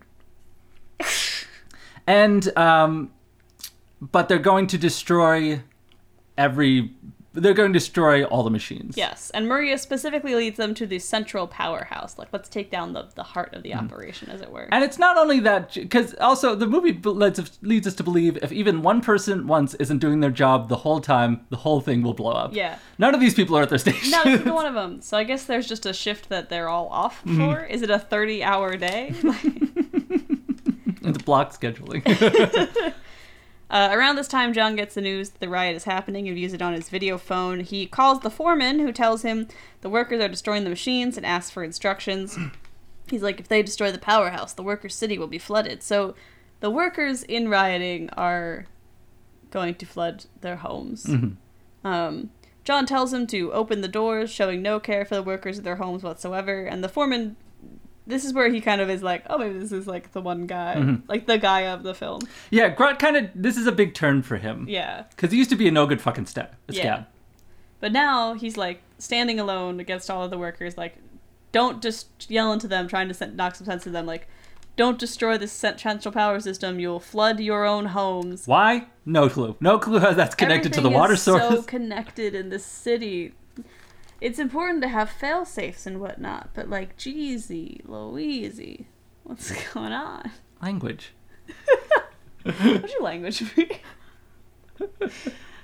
Uh, but he's just one man against an entire crowd and is quickly overrun. And he also, for the time being, does a great job at fighting off people. So good. There's one point that they do throw a clear dummy. also, kind of seems like it's coming from above. Yeah. That he just kind of flings away. Uh, Maria Bot gets to destroying, looking just oh so suspicious. This is the toughest moment of the movie for their dual Marias thing. Yeah. Maria Bot flips a switch on the central. Unless am I skipping ahead? No, go for it. Maria Bot flips a switch on like the central powerhouse. That being seems like the main one, and uh-huh. it's off in the side in the corner. And then she dips. She dips. She goes through a side door, and then there's a title card that says Maria has finally escaped. Yes. And you cut to Maria alone at an elevator bay. And it's established a moment ago there are many elevators. And she's going down. Yes. And you're like, oh, what's Maria Bot doing? No. Maria Bot has fucked off to who knows where. Maria Prime has somehow escaped the Rotwang yeah. house, the mud pit, as it were, and uh, is taking the elevator down to the city level. Mm-hmm doesn't notice any of the machine level stuff. I guess you don't have to hit the machine level. yeah, she's just like dipping down. She's trying to find any of the workers, find anyone. The underground is beginning to flood as she watches like water like pools up a little bit, and then a geyser just fucking busts up. And it also it's very dark. It makes me very nervous for well, a lot of what's about to happen makes me incredibly nervous for the production itself uh, because we see a title card again. I think that I think it also it just says again, no men and women were left behind. Mm-hmm. They did, in fact, though, leave behind all of their children. Every, everyone's kid is down there. All the kids. All the Dickensian in their rags. They didn't think for a second. Also, Grot, he doesn't, you know, tension and story beats, and you don't want to yeah. give it away. But Gratz, uh, he says earlier, "You'll flood your homes," and it's only until we see Maria see the children that he goes, "Oh, also you'll kill all your children." but all it, and very importantly, um, as it starts to flood, the elevators yes, also the all elevators fall down their shaft, which sh- kicks ass. Super cool. really great. They're trapped underground. Maria's like banging the gong in the center of the town mm-hmm. square. She's gathering all the kids to her as uh, everyone remaining underground. they love the this gong shot. love this gong shot. I could not figure out what it was when I first saw it because it's very close up on like the mm-hmm. actual like. And is it so? There's this sort of platform in the middle of the in the town square. Yeah. And then there's the gong, and there's these two levers. Do the levers control the gong? I think so. Okay. I imagine it's on the same time frame the 10 hour shift. Like it might just be like Mm-hmm. kind of like the whistle but for below ground. Okay, because I thought I uh, had to guess. then if I've because she's struggling with it at one point. Yeah. Because I thought they did something else, but then um, I, we'll continue on. Uh, but the children are kind of all descending upon her, and there are hundreds of child actors, and the water is getting up to their waists. yeah. Uh, Freder and his man, Joseph, are also underground, and they're also searching, and the alarm continues to sound as the people underground reach for the real Maria, who is u- reunited in this moment with Freder. They embrace, he declares her the real Maria, and uh, Joseph, who is much more on the situation than Freder seems to be, is like, uh, we can all go to the air shaft and, like, get out of here. There you are know? stairs. There are stairs. There are stairs. leave. I also I, I made another note about um, uh, the score during the. This is I. This is one of the more striking images in the uh, in the movie. Strike. I didn't go to film school. um, but like all these now children, because uh, uh, the first time we see the hands, it's everyone laying in laying on uh, Maria Bot in lust. Yes. One of seven deadly sins. And then uh, we see the workers doing that in uh, in uh, the basement. Uh, Maria Bot Yes. again. Uh, I guess you could say greed. This movie, and we said it again earlier. This it really does paint the workers in a terrible light. Yeah. Because in a second, Grot's about to tell them you're flooding, your, you're killing your children, Mm-hmm. and they don't seem to care for a while. it takes him a minute to notice. but while uh, all these uh, children are laying their hands on Maria Prime and um, Freder, Yep. uh, it sounds. The I wrote that the music sounds like Pippi Longstocking is trouncing about the riverbank. They uh, usher everyone into the air shaft as fast as they can through the rapidly rising water, and in Metropolis above, John watches the city lights keep on shining until they don't know more. They all go out one by one. Uh oh, John. I'm, I'm, I very, I do apologize. Um, when Maria uh, Prime is alone on the elevator shaft, there's another flash of orange uh, in the middle of the screen, and also at one point they, um, they throw Grot to the ground, and in the corner, in the bottom corner, there's a splotch of purple. Ooh, interesting. Yeah. Mixing it up. I'm out of notes, by the way. Bring it home. Uh, John is told that all of the destroyed machines are destroyed and faints, and Freder helps the weak Maria up the stairs of the air shaft. John asks, Where is my son? And his man responds, Tomorrow thousands will ask in anguish, Where is my son? Pretty great line. Pretty great line, pretty solid. John is a broken man. And again, he has no uh, police, no army, no one No. who he planned to attack. Neither of the plans he indicated at the beginning seem to have any backing other than they have made Robot Maria. And also, I don't know because exactly like he was like, oh well, people love Maria, so you're gonna go down there as Maria, and you're gonna take all that love and have all of my hordes of workers try to kill me. Yeah, that seems to be the plan. Why? Mhm. The flooding of the downstairs and the destruction of all the machines in the downstairs. No effect on upstairs. Everything is running status quo. Uh, Maria, Freder, and co exit to the safety of the above streets. Maria turns to Freder, who tells her to save the children. Uh, I will tell the workers that they their kids are safe. And Maria's like, I'm going to take them to the eternal gardens, and looks up to the sky, and there's like a beam of light that illuminates her face. And I'm like, is she going to murder the children? uh, but no, she's just going to get them to safety, and they are going to exit the movie effectively. bye bye, kitties. Adios. Uh, meanwhile, the workers dance on the ruins of the machines. The foreman tries to break through their line dance. They're like, uh, Oh yeah, it's a full line. dance. what do you call it? I don't know what the name for it. It's a, it looked like a dance that we do in a lot of Greek Orthodox weddings. but everyone like links arm and runs in a circle. Um, the foreman's trying to break through, but he can't get anyone's attention or aid until finally his very powerful whistles attract some attention. Oh yeah, he does like he does the two finger whistle on the same hand, and then he does it with his both his index fingers Yeah. uh, with two hands, and that is somehow infinitely loud. That just like works for some reason. He tells the workers, "Where are your children?" And then they immediately begin to panic as the entire worker city is underwater. They're like, "Oh shit, what have we done?" Uh, and the Foreman's like, "Well, who told you to destroy the machines, you fools, and thus destroy yourselves?" And the workers are all like, "Now you're our leader, and also we gotta kill the witch." The workers swarm and search for Maria, who is dancing on the shoulders of men, telling them, "Let's go watch the world go into the devil." She is just living her best deadly Maria Bott. sins. Maria Bot, Maria Bot, not actual Maria. Mm. She is in the Eternal Garden or whatever. It seems like on because I, I from what it seems like from my very cursory research, it seems like a lot of what was cut was like seeing the upstairs, and it's very like mm. decadence, flapper, 20s, golden age sort of thing, roaring 20s sort of deal. And they're having a New Year's party upstairs. Fully. there are like streamers and little fake hats. Everyone's in a little fancy suit. Everyone's in a tuxedo. It was weird to see tuxedos, wasn't it? Yeah. It's not crazy. When's the last time you seen a tuxedo? Everyone, wherever you are, pause the podcast, close your eyes, answer that question for yourself, and find the closest person to you. Stranger on the bus. I don't know what the last wedding I went to was. Probably it. Is that the last tuxedo you've seen I think so. Like in person? in person? Yeah. And you also you have to ask the person, and also give them a f- firm handshake because um, buddy system. Maria goes off alone.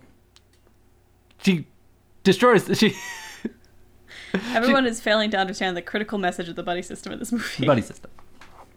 Robo Maria is leading a crowd of lantern holding elites out into the streets just as the workers rush out of the machine rooms and the two crowds meet each other. The workers Why is every car in upstairs abandoned? It's like they're it's not safe to drink and drive. sure, but like they're like screeched. It seems like everyone screeched to the halt in the middle of the road, like it's Independence Day. Maybe they all work on the And I mean the holiday. I mean the holiday.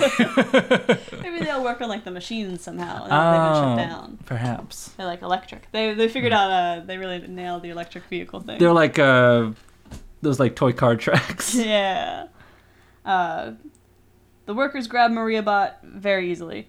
Uh, Freder, meanwhile, rushes to find the workers as they begin to build a pyre on which to burn the witch. Real easy, they get it going. So easily. They got scrap wood for days in this very metal based city. Uh, Freder catches up just then and has to fight his way through the crowd, hindered the whole way by everyone. Uh, he manages to not get killed, but he is significantly delayed by the depth of this crowd. Maria Bot just laughs as they burn her at the stake. She seems to just be enjoying being alive. Rebot? Pretty cool. Pretty cool. Yeah. Let her fun- workers revolution. Got her partying. Having a good time. It's like how um, mm, in a fantasy film I saw at one point, there's a moth, and that moth only lives for a couple hours, and that moth spent its entire life in that movie. The crowd pulls Freder to the front where he shouts for Maria. Uh, then Rotwang, still in this movie, appears, moving up like a friggin' Dracula. Yeah, fully like arms straight out, Hunched. out of his mud pit. Like, what did he see? Where's he been? How did Maria escape? I don't know. Lost in time, lost in space and meaning. Gone forever. Uh, he sees his creation going up in flames, and then he spots the real, actual Maria, and he's like, Don't you dare reveal yourself to that crowd, because if the mob sees you, they'll kill me for having tricked them. It's like, how do they know you built the robot, man? You don't gotta tell them that. uh, he stops. I think I verbally said out loud, "Who cares?" Yeah. That's not a good enough reason. No. Uh, he stops her from r rushing past him to reveal herself, chasing her into the cathedral. Uh, Robo Maria seems unperturbed by being burned at the stake. she is not going to escape from this scenario and will more or less just kind of go up in flames in the background as the attention turns to uh, Freder, who spots the real Maria atop the cathedral being chased by Rotwang. He reaches the top to scuffle with Rotwang and is almost thrown over the edge as his father appears, having found his son in the crowd below to watch this whole scuffle go down. It's so excellent when Freder runs up the. there's like a little ladder on top of the church, and there's more church upstairs. They like scuffle on like the flat rooftop, and then they continue the chase up to the It's pointy, tick, slanted rooftop. It's very Buster Keaton. Yeah. the whole while this is happening, uh, his father John enters the crowd as the crowd demands to know where their children are. But John is just there, like head in hands. Uh, and one man tells the crowd, I assume this was Joseph, that John Fredersen's son has saved your children. The crowd cheers as John hopes someone will save his son. Just then, um, SOS. SOS. Save our son. About fathers and sons. This movie is about, About fathers, fathers and, sons, sons. and the buddy system. Uh, Rotwang and Freder dudes. duel on an even roomier roof. Roofier roof was, I think, what I meant to write there. Uh, Rotwang is Rufio. Rufio. Rufio. From Hook, because I guess we could say the movies now. Uh, Rotwang is knocked off of the roof and presumably dies. John finally relaxes. He's been sitting in the, like, on his knees, hands on the side of his head, uh, just like in shock, unmoving for 10 minutes. Um, his son has survived. He can finally relax. Freder and Maria hug. Oh, they're both safe now. John rushes up to where his son is. Freder and Maria kiss. The workers all await them outside the cathedral. The foreman and John have a meeting, and this is where the buddy system really comes back into play. Mhm.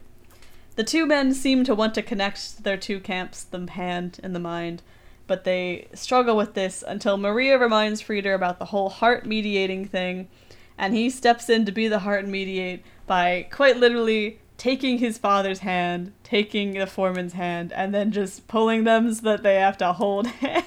And then the end. Hard cut. Like that. the hardest. It literally the second their hands are interlaced, the end title card, and we are out of the movie. Weird title card. Uh, and then back to what was it called? Cine Cinespot? Oh my god, I wrote it down at the beginning because I thought the music was so charming. Uh, Cinepast, Handshake. The end. Crazy font. Cinepass. Cinepass. and that's Metropolis. That's Metropolis. At least the free version on Blu-ray. this gets into the like movies made before a certain era. Uh, this kind of gets into lost media and everything of like Mhm. It was lost for a long time. this was lost for a long time. Like Wings, one of my all-time favorite movies, was lost for a long time. Like there are a lot of movies in this era that are lost media in themselves, and when they become recovered, sometimes the versions are different, or Mhm. there is new media that's found with it, or new media is restored, or it's restored in a way that changes the original product. So there's a lot of versions of Metropolis. Is kind of what I'm getting at. Mhm. Uh, the core of it is the same through all. If you go on the Wikipedia page, which I don't have pulled up, but if you were to do that, um, at, at, at, on every film entry, there's like a running time, and the running time listed for um, uh, Metropolis is 153 minutes and 116 minutes and 105 to 107 minutes and 128 t- 128 minutes and 118 minutes and 91 minutes and 83 minutes and 124 24 minutes and 148 minutes. But this is this is Metropolis uh, version we watched, Pluto TV ads and all. Uh, do you have any sort of closing thoughts on the film as a whole? Do you think that the audience should watch it, and if so, is there a situation they should watch it in? Let's let's bring this on home to our hopefully not flooded undercity, as it were. Mm. Mm, mm, mm. Mm, mm, mm, mm, mm. Mm, mm, mm, mm, Did you mm. like Metropolis? What? it's midnight, you know. Did you like it? I I I th- I enjoyed it. I would prefer to see the restored version, Yeah. but that's two and a half hours long, and I uh, I connected this with this movie a lot more than I think I would have as a young man because I'm a working stiff. And I was tired from work, and I didn't watch this earlier in the week because I had to work later than I thought I was going to. Um, so in that way, it, it spoke to me. I you know it's very it's very well done. It's a, it's a piece of cinema history that I think is well worth uh, the watch if you're interested in that sort of thing. And if not, I think it's a fun um, it's a fun one to like watch the expressionistic performances. And it yeah, it's got a sort of a weird middle groundy kind of message. Uh, but uh, but uh, but uh, what about you, Sophia? Yeah. Have you seen this movie? this one's for the film nerds. like, I enjoyed it on certain. There's Mm-hmm. a lot of like techniques in it that I could appreciate, and I think it's got um, a lot of like. There's some visuals that are really incredible, some performances that are really incredible. I would like to hear it with the sound that is intended to have, but Mhm. I do think that if you are not um, particularly interested in this era of film history or not a huge sci-fi buff, then you might be able to skip this one. Um, that said, it, you know, there's a lot of really astounding things to see here. So it's a very middle of the road decision on it for a very middle of the road on workers' rights movie. All right, and uh, Ziggy, do you have any opinions about the movie? I think she climbed out of the bed a while ago, so she's actually out for the count. Bye, Ziggy. Thanks for participating. Thanks so much. I'm also I'm disappointed in myself. At least for the version we watched, this is the first. I think this is good, unless I can really stretch, and I do have a back pocket option to stretch.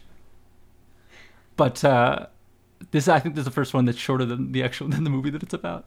It's getting close. You could kind of. I feel like this would be a one to watch as commentary because it's a silent Yeah. movie and the music does not matter. and It we is- told you all the lines. It is sort of like it, you know. I I think I would have enjoyed this viewing experience more had I not been taking notes on it and not had to try and pay attention to what was happening. Because if you take it as just like a vibe, it is pretty fun to like just sit there and let it happen to you. Mm-hmm.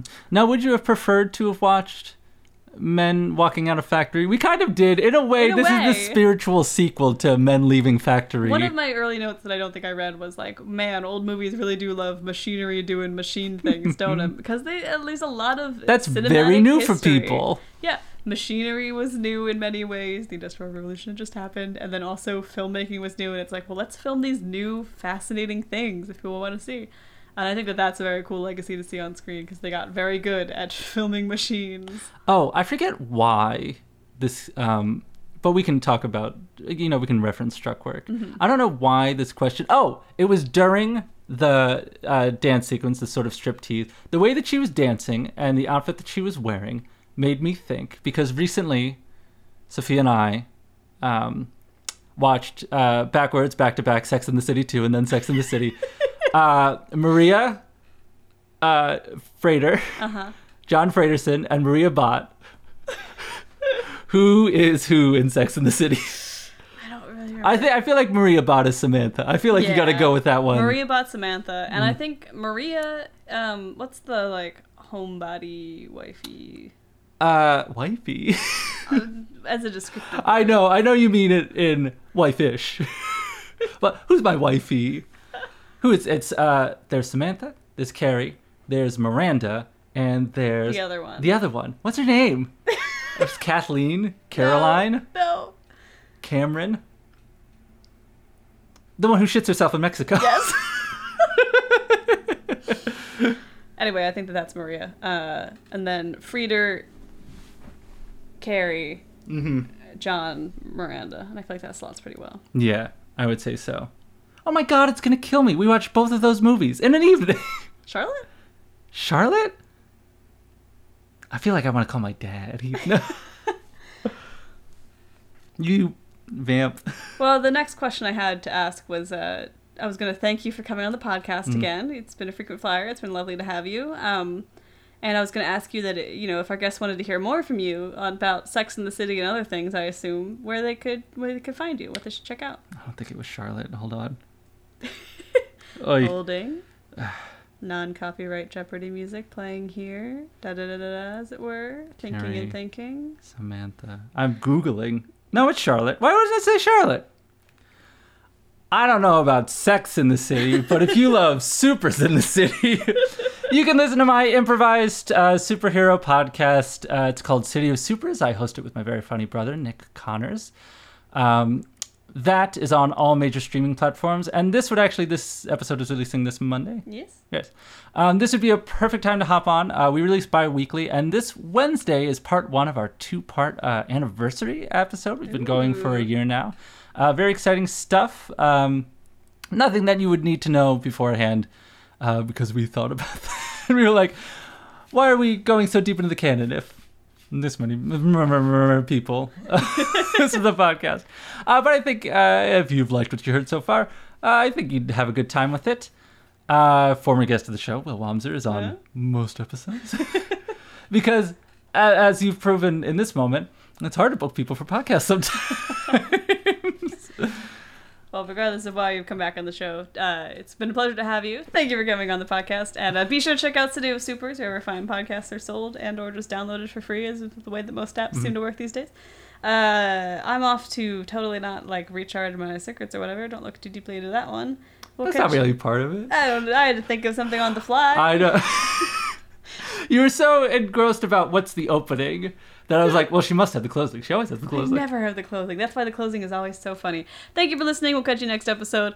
Uh, we're off to, to go party in Metropolis. Woot. It was a clock lobster. That's the second clean take of that. Awesome.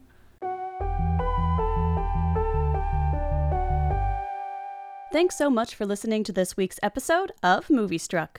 We'll be back on October 9th with another thrilling installment, but if you have any questions, comments, or concerns for the podcast before then, feel free to email us at moviestruckpod at gmail.com. If you enjoyed the show, please rate us and leave a review on your preferred podcast platform. And if you really enjoyed the show, consider becoming a patron for even more exclusive benefits. Be sure to check out the uh, Discord server for conversations with film fans about fun film things and stuff about the podcast. And I'd like to take a moment now at the end of the show to give a special thank you to the patrons who joined us in Uh, August, it's because of you guys and everyone over on Patreon that I'm able to keep my currently staring at me cat in the good food and keep the show running. So, special thank you to Ethan Stine and Avocado Oily Bird. Uh, thank you to you guys and everyone, out Ziggy, over on the show, over on the Patreon. Catch you next episode.